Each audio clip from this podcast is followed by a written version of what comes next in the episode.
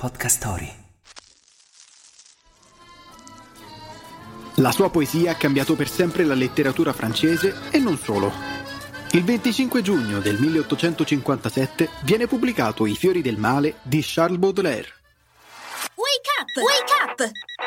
La tua sveglia quotidiana. Una storia, un avvenimento per farti iniziare la giornata con il piede giusto. Wake up! Le Fleurs du Mal è stato il libro di poesie preferito di innumerevoli generazioni di adolescenti, rapiti dalle tematiche cupe, scabrose e talvolta immorali di questo testo provocatorio. Baudelaire era conosciuto a Parigi soprattutto per il suo stile di vita. Dedito al lusso, pur non potendoselo permettere, entrò nei circoli letterari della capitale, facendosi conoscere da intellettuali e letterati del calibro di Dumas padre e Balzac.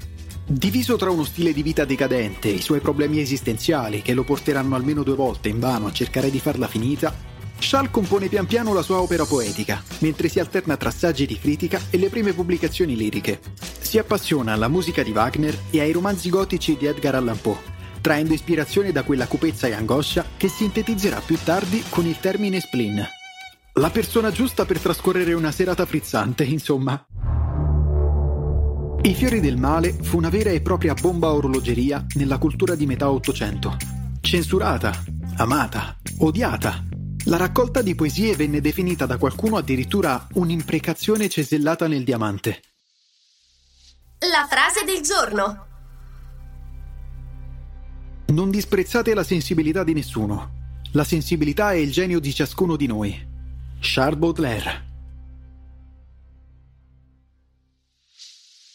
Il consiglio del giorno. La poesia ha così tante forme che sarebbe complicato elencarle tutte. Il consiglio di oggi è di cercarla ovunque. Ad esempio in Grandi attitudini, una storia piena di note poetiche.